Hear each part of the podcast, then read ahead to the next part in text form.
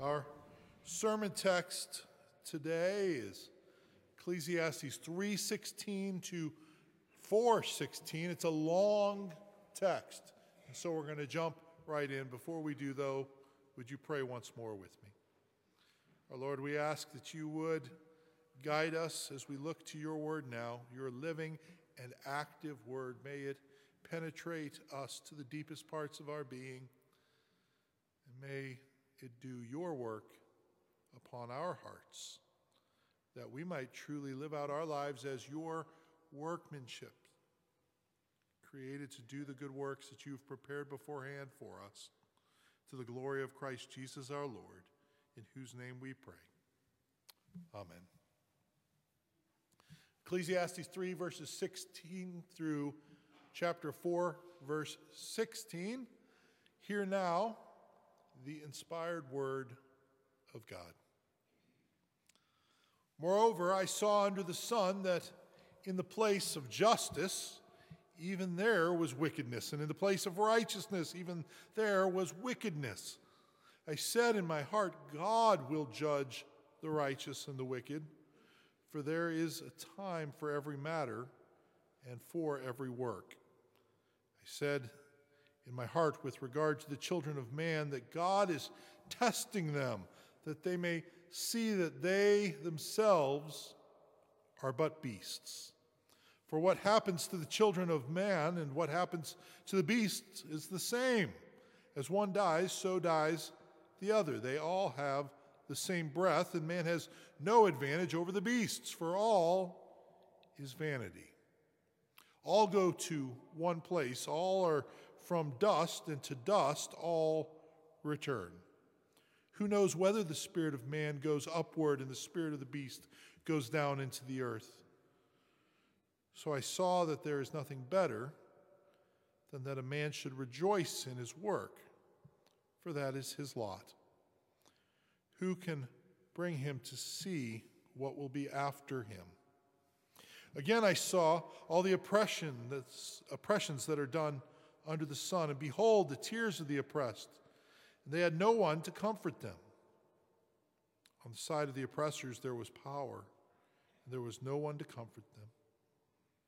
And I thought the dead who are already dead more fortunate than the living who are still alive. But better than both is he who has not yet been and has not seen the evil deeds that are done under the sun. Then I saw the toil, that toil I saw that all toil and all skill in work come from a man's envy of his neighbor. This also is vanity and a striving after the wind. The fool folds his hand and eats his own flesh. Better is a handful of quietness than two hands full of toil and a striving after wind. Again, I saw vanity under the sun. One person who has no other, either son or brother, yet there is no end to all his toil, and his eyes are never satisfied with riches, so that he never asks, For whom am I toiling and depriving myself of pleasure? This also is vanity and an unhappy business. Two are better than one because they have a good reward for their toil.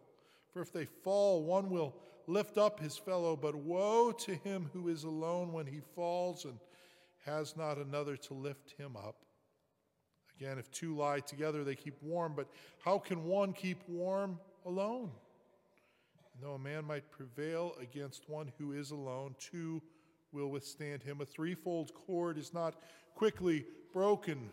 Better was a poor and wise youth than an old, foolish king who no longer knew how to take advice.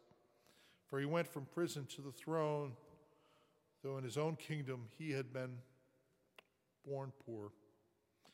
I saw all the living who move about under the sun, along with that youth who ha- was to stand in the king's place. There was no end of all the people, all of whom he led.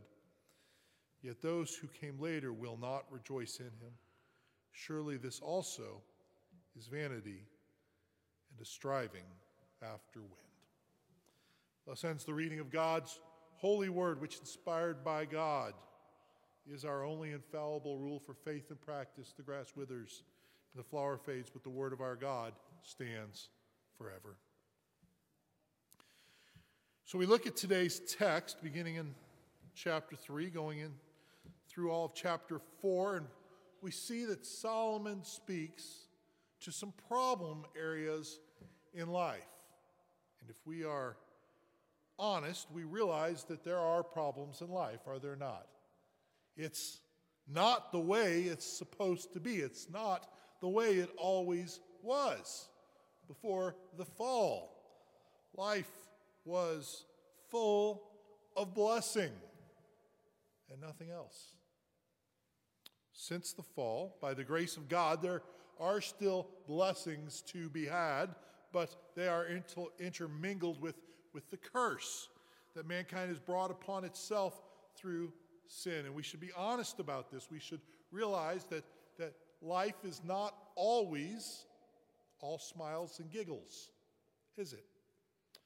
Sometimes in evangelical culture, we feel like we have to uh, place a, a fake smile on our face and, and go through life always chipper and cheerful, endlessly repeating Christian cliches. Right? God is good all the time, and all the time, God is good.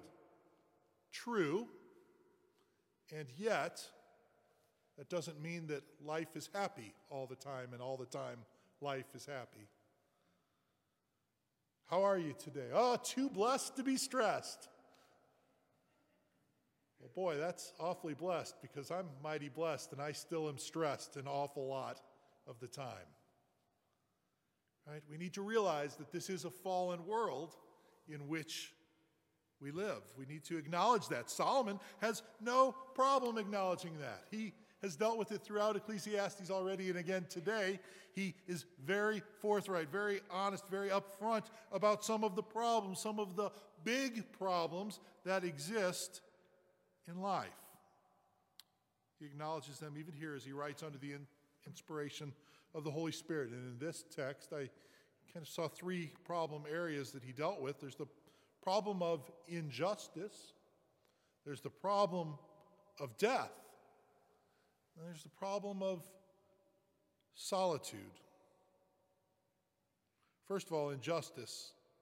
Justice is something that can kind of uh, kind of get a bad name sometimes in, in evangelical circles, can't it? There are people within uh, conservative evangelical circles that that are uh, referring people referring to people often in a pejorative way as as social justice warriors, and they, they're, they're afraid that, that these people are, are abandoning the gospel of salvation by grace alone, through faith alone, in Christ alone, in exchange for a social gospel that is no gospel at all. And it's a legitimate concern because there are times that people historically have done that.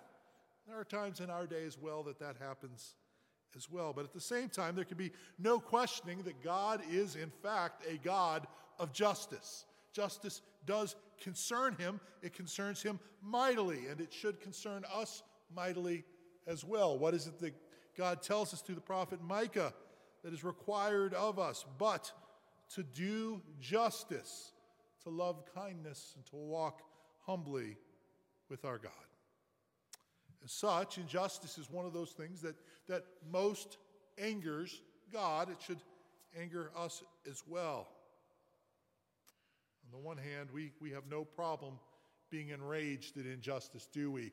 Just let somebody treat you unfairly or treat your loved ones in a way that they do not deserve, and you are likely to be very concerned about injustice in that moment.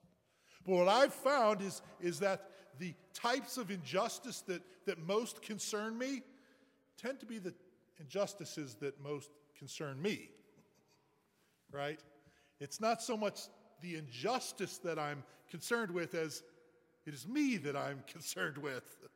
And I don't like being treated unjustly. If we are as concerned about justice as we ought to be, then we will be as concerned about it in the lives of others as we are insofar as it affects us. And the fact that we're not is why it's possible to be, to be very concerned about justice on the one hand, and at the same time, to be terribly negligent of our responsibility to be concerned about judgment, judgment, justice. That's possibly what Solomon had in view as he began writing in verse 16 of chapter 3. Moreover, I saw under the sun that in the place of justice, even there was wickedness. In the place of righteousness, even there is wickedness. I don't think he's talking about two separate places in the place of judge, justice and the place of righteousness. I think he's using a, again, a Hebrew parallelism here for emphasis, saying that, that in the place of justice, the place of righteousness, where, where things are supposed to be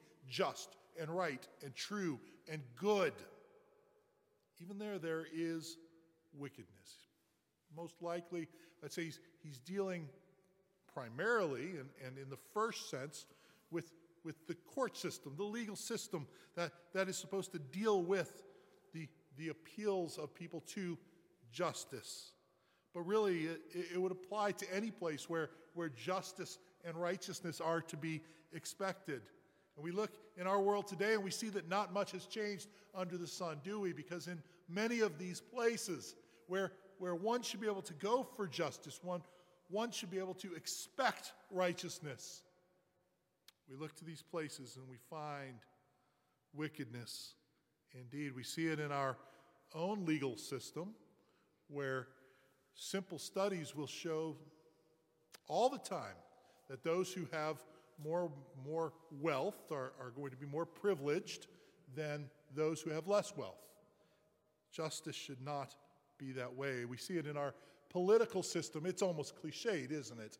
In our political system. I remember when I was a child, we had a, our family had a board game that we used to play, and it, it was a game called Lie, Cheat, and Steal the game of political power.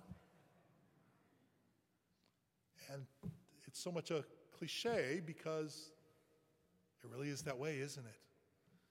You know, in the political arena, lying, cheating, stealing are all too prevalent. In our educational systems, right?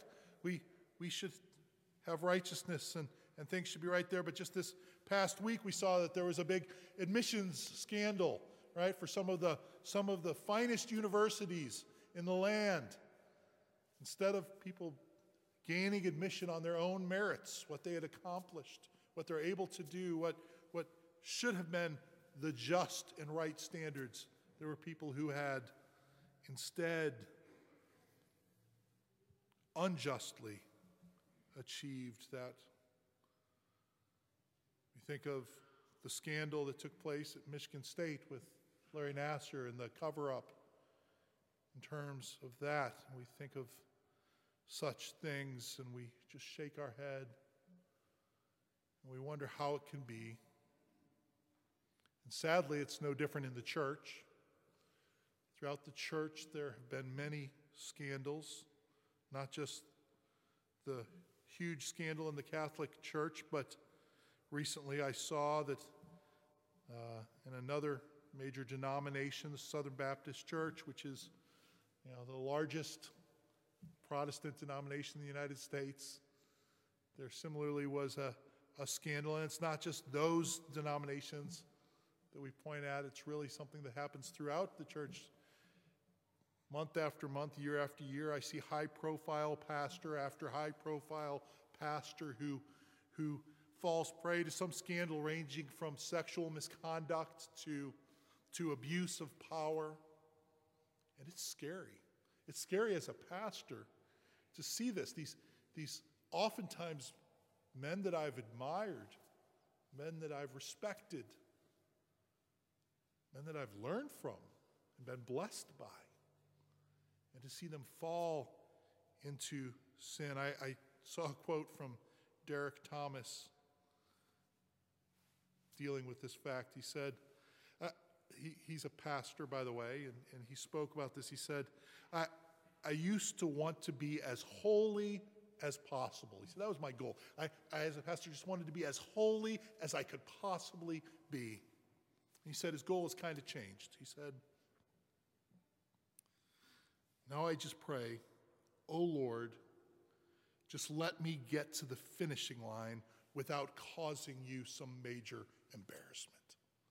You know, he looks around him at the world and he just sees these other pastors, these people who are his friends, his colleagues, his, his, his mentors, and he sees them falling one by one.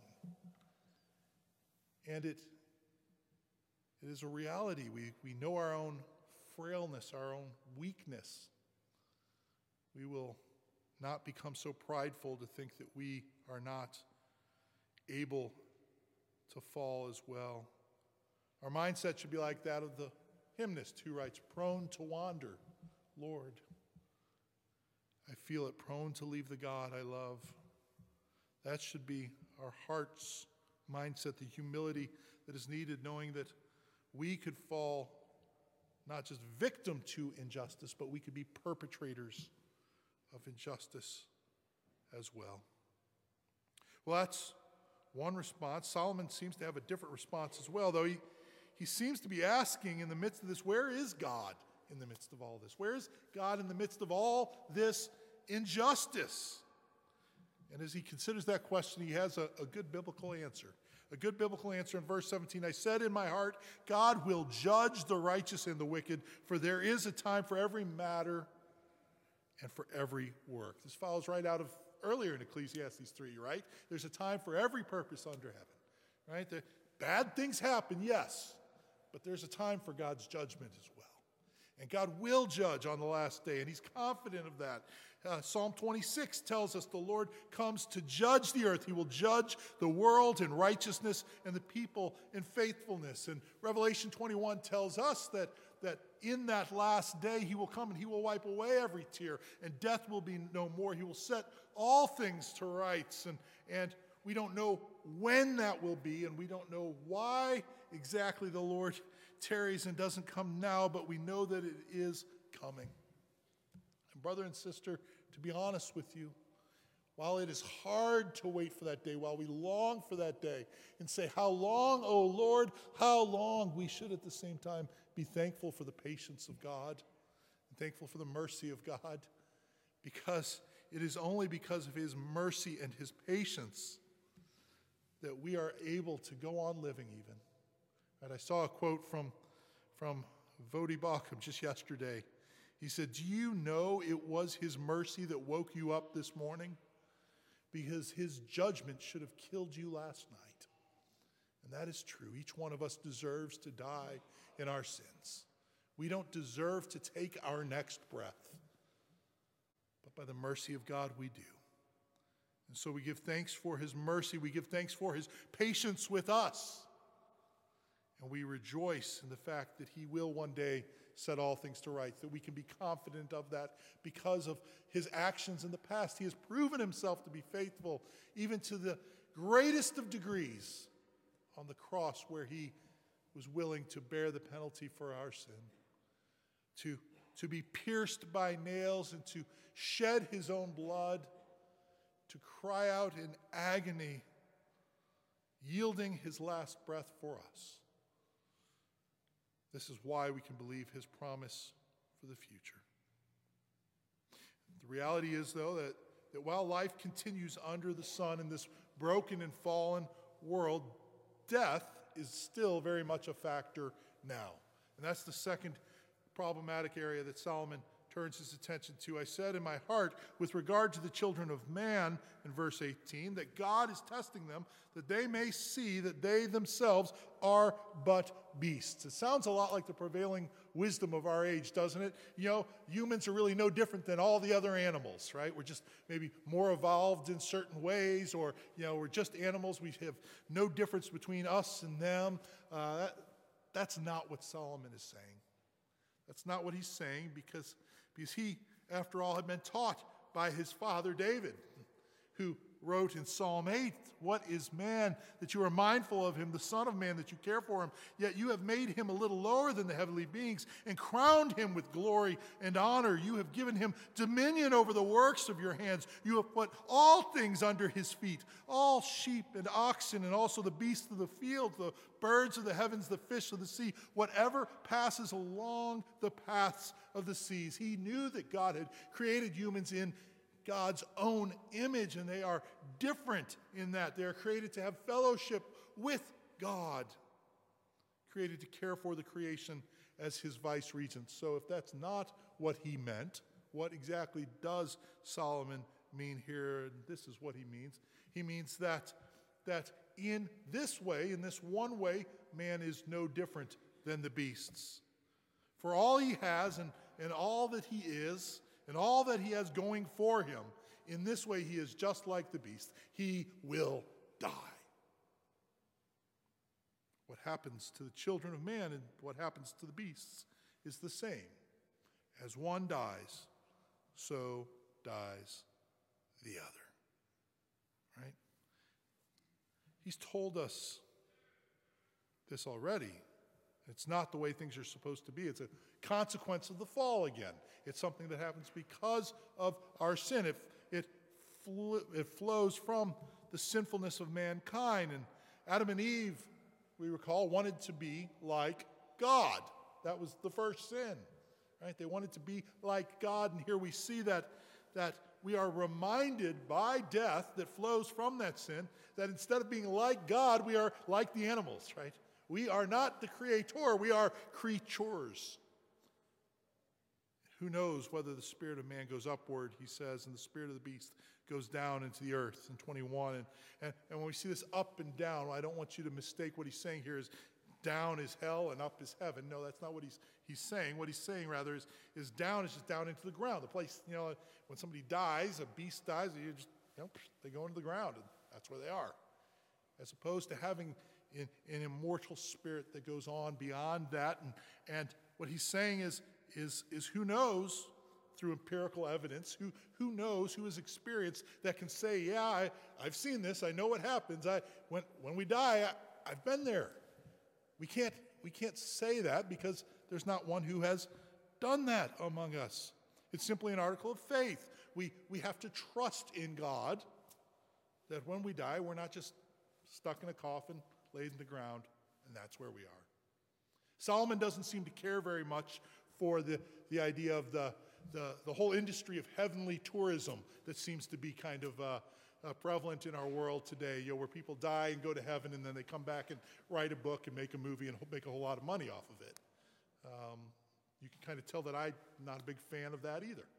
Uh, I, I, think that most of it is, is uh, well, some of it's probably well meaning, most of it's probably a scam, but, but what we see here from Solomon is that it's not something we have empirical evidence about. We have to trust God. And so we live our lives trusting Him. We live our lives trusting God, following God, living the life that He has given us in the here and now. I saw that there is nothing better than that a man should rejoice in his work, for that is his lot. Who can bring him to see what will be after him?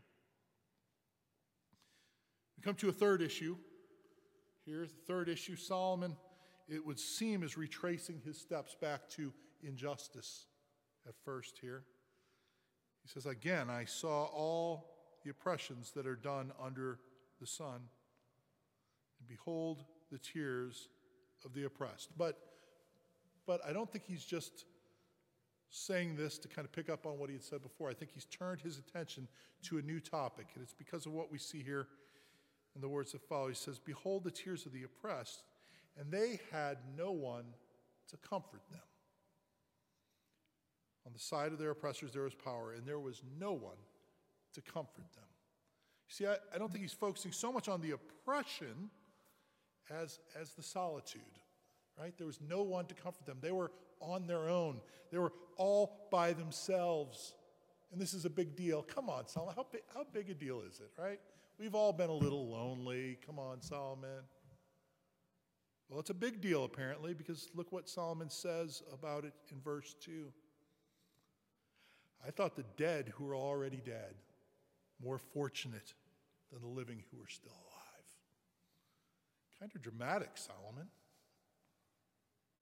But better than both, verse 3, is he who has not yet been born, has not seen the evil deeds that are done under the sun.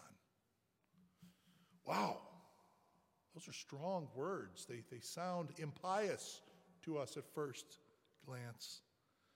What he's saying is to suffer injustice is bad, but to suffer it alone is, is unspeakably bad because it not only is a violation of the justice that we should have, but it's a violation of the, of the right order in which we are created, where God created us for fellowship with one another, to not be alone, but to be in relationship with Him and with others. That's the very way that we were created. That's how we were created. We were created in the image of a triune God who has eternally existed Father, Son, and Holy Spirit in relationship one with another. This communal aspect of God.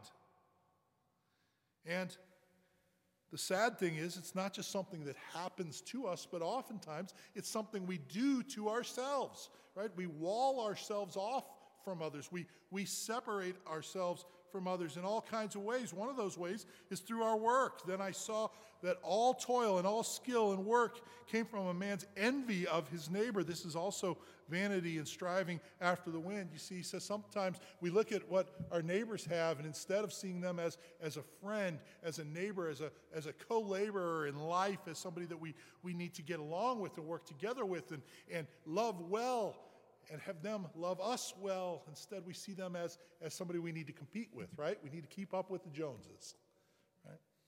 They got a bigger car. They got, they got a addition built onto their house. Man, I need to, I need to get what they have. I need to have mine be bigger and mine be better because they had theirs, it becomes a competition as opposed to rejoicing in the good benefits that your friends and your families and your neighbors and your acquaintances have. We should rejoice in what they have. It should have no bearing on how we feel about what we have. For God has blessed us as He has blessed us. And however He has blessed us, we should see it as an opportunity to share those things in community with others even in the things we do gain and profit. Again, he says, verse 7, dropping down to there, uh, I saw vanity under the sun, one person who has no other, yet there's no end to all his toil. He says he, he doesn't have anybody to share his things with, and yet he keeps working and working and working to get more things. Got to have more things. I got to work and work and work and get more and more and more, and he has nobody to share it with. What a waste, he says. For whom am I toiling and depriving myself of pleasure? He says he, he never has time to just sit back and relax and enjoy life, the life that God has given him and the blessings that he has, because he's so busy working for no one else but himself. It's, it's a thing where he's just running around chasing his own tail. We do that sometimes. One commentator put it this way he said, Work has meaning primarily as a way of expressing love not as a means of accumulating individual wealth. I thought that was really wise. You know, we, we work to earn a living, right? But, but even in that, we should see that in the, the, the things that we earn as being an opportunity to bless others, to love others, to serve others, so that we might exist in community with them, because being alone is no way to be Verses 9 through 12, he, he makes this point three times. He essentially says two is better than one, right? It, it's better to be together than apart. He says community is better than individuality, right? We shouldn't just live for ourselves. We know this. We've known this from the beginning of time, before the fall. God creates everything. It is good, he says. Each day, it is good. He does this work. It is good. Oh, wow. He makes man. It is very good. And what comes after this echo of it is good, it is good, it is good, it is good, it is very good? He says in Genesis 2:18, it is not good for man to be alone. This is before sin has even entered the world. And God is pronouncing something not good. And so he creates woman out of man and brings them together. And we often think of this in terms of marriage. It's not good for man to be alone. And so it's a marriage, but it's not really a marriage verse, it's a community verse, right? Because man wasn't just like a single guy at that time, right? He was, he was solitary, by himself, all together. Community came out of that. Community is good, it's right. We should long for it. And that's what Solomon is telling us here.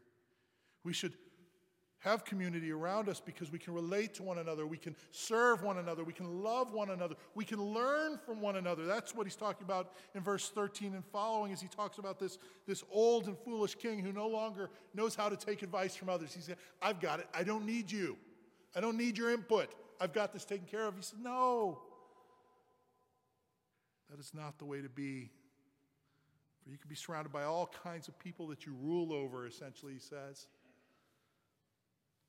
But there will be none that will rejoice in you. Surely this also is vanity and striving after the wind. Better to be a leader who takes advice than one who has all the answers. Well, all of this said, Martin Luther put it this way regarding chapter 4. He said the meaning is it is better to be in association with others and to enjoy things in common than to be a solitary miser who only cares about himself and grabs things for himself alone. In society, there is mutual help, common work, common solace. So very true. Well, in wrapping these things up quickly here, I just want to bring to the fore this one truth that I saw in looking through this as we, we considered injustice and we considered the problem of death and we consider the problem of, of solitude, it should not escape us of what exactly Christ Jesus did and what he did for us, right? He, he who was God took on human flesh. While nothing has changed under the sun from Solomon's day to Jesus' day to our day, there is a sense in which we have it much better than Solomon did because we live on the other side of Jesus on the other side of the cross, right? Because at the cross, what did Jesus do? But, but he, he received injustice upon himself that we deserved. He took it on him. He received the injustice that was, that was, that was heaped upon him, the, the, the holiest man that ever lived, the most righteous man that ever lived, the, the perfect God man was tried unjustly, was convicted unjustly, was crucified and condemned unjustly. He received the brunt of that injustice, and he did it to the point of death. He took that death upon himself on the cross. And when he did that, he did it all by himself, right? Think of him in the Garden of Gethsemane, the night he was betrayed. His friends that he had gathered with him to pray for him, falling asleep, leaving him to his own. And then when he was crucified, his friends having abandoned him, and even his heavenly Father, with whom he had had eternal fellowship, closing his eyes upon him to the point where Christ would cry out, My God, my God, why have you forsaken me? You see, Jesus took injustice upon himself, he took death upon himself, he took solitude upon himself that we ultimately might not have to have those, right? That we might have his grace. Dear brothers and sisters, he did it for you. Trust in him, depend upon him, know that salvation is found in him alone, and live for him, live for his glory. Pray that he would take your life and make you into the person he would have you be.